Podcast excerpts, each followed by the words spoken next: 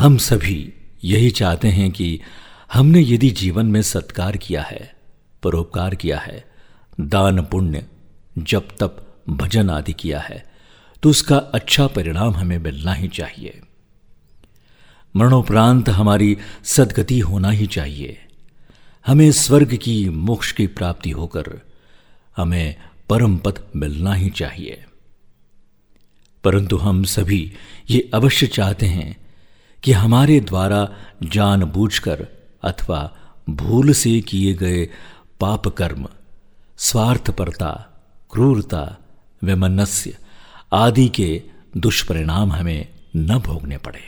ईश्वर हमारे सत्कार्यों पर तो दृष्टिपात करता रहे, लेकिन हमारी गलतियों के प्रति आँखें मूंद रहे और हमारे दुष्कर्म भूल जाए। हम सभी ईश्वर के बनाए मनुष्य हैं।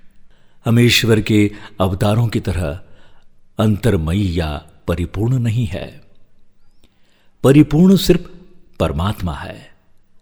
जो कोई नहीं देख सकता है, वो परमात्मा देखता है। इस बात से हम अनभिज्ञ नहीं है। फिर भी सार्वभौम्य सत्ता अर्थात परमात्मा से छुपाने का कृत्य करते हैं। जीवन में यदि आशीर्वाद मिलते हैं तो श्राप भी मिलते हैं। राजा दशरथ तो भगवान श्री राम के पिता थे, लेकिन उन्हें श्रवण कुमार के दृष्टिहीन माता पिता के श्राप का फल भुगतना पड़ा था। ये कटु सत्य है। जो स्वयं ईश्वर अवतार का पिता था, वो भूलवश किए गए पाप के श्राप फल से नहीं बच सका।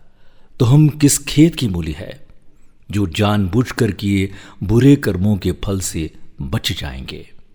पाई पाई के हिसाब की तरह ईश्वर को अपने जीवन के पाप पुण्य का लेखा जोखा देना पड़ता है। हम क्या लेखा जोखा दें? हमारे कर्मों के पल पल का, हर प्राणी का लेखा जोखा उसके पास मौजूद रहता है। इसलिए कहा है कि मुखड़ा देख ले प्राणी, जरा दर्पण में। पाप है कितना, पुण्य है कितना तेरे जीवन में। जो किया है, वो भोगना ही पड़ता है। हम चाहे रोज करोड़ों रुपए का परमार्थ करके दानी करण से भी बढ़कर दानी बन जाए। रोज खूब यज्ञ करे, गंगा स्नान करे, लेकिन जब तक हमारे कर्म नहीं सुधरते हैं, पुण्य का सकारात्मक प्रभाव नहीं होता है। कलयुग में हम दान परोपकार की भावना से नहीं, बल्कि अपने पापों पर पुण्य का आवरण डालने के लिए करते हैं। हमारी नीयत हमारा मनोभाव ईश्वर से नहीं छुपता है।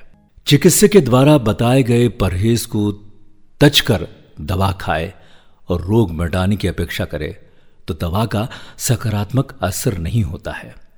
ठीक वैसे ही हम रोज कथा भागवत सुने, यज्ञ में आहुतियाँ दे, भिक्षुकों को दान दे, पशुओं को चारा डाले, मुख में राम बगल में छुरी, नियत रहे हमेशा बुरी तो सारे पुण्य बेकार बेअसर साबित होते हैं।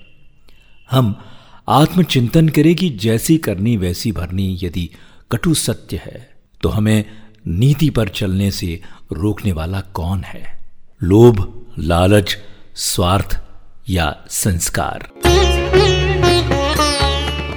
सुनते रहिए आरजे प्रभाकर मोरे के साथ।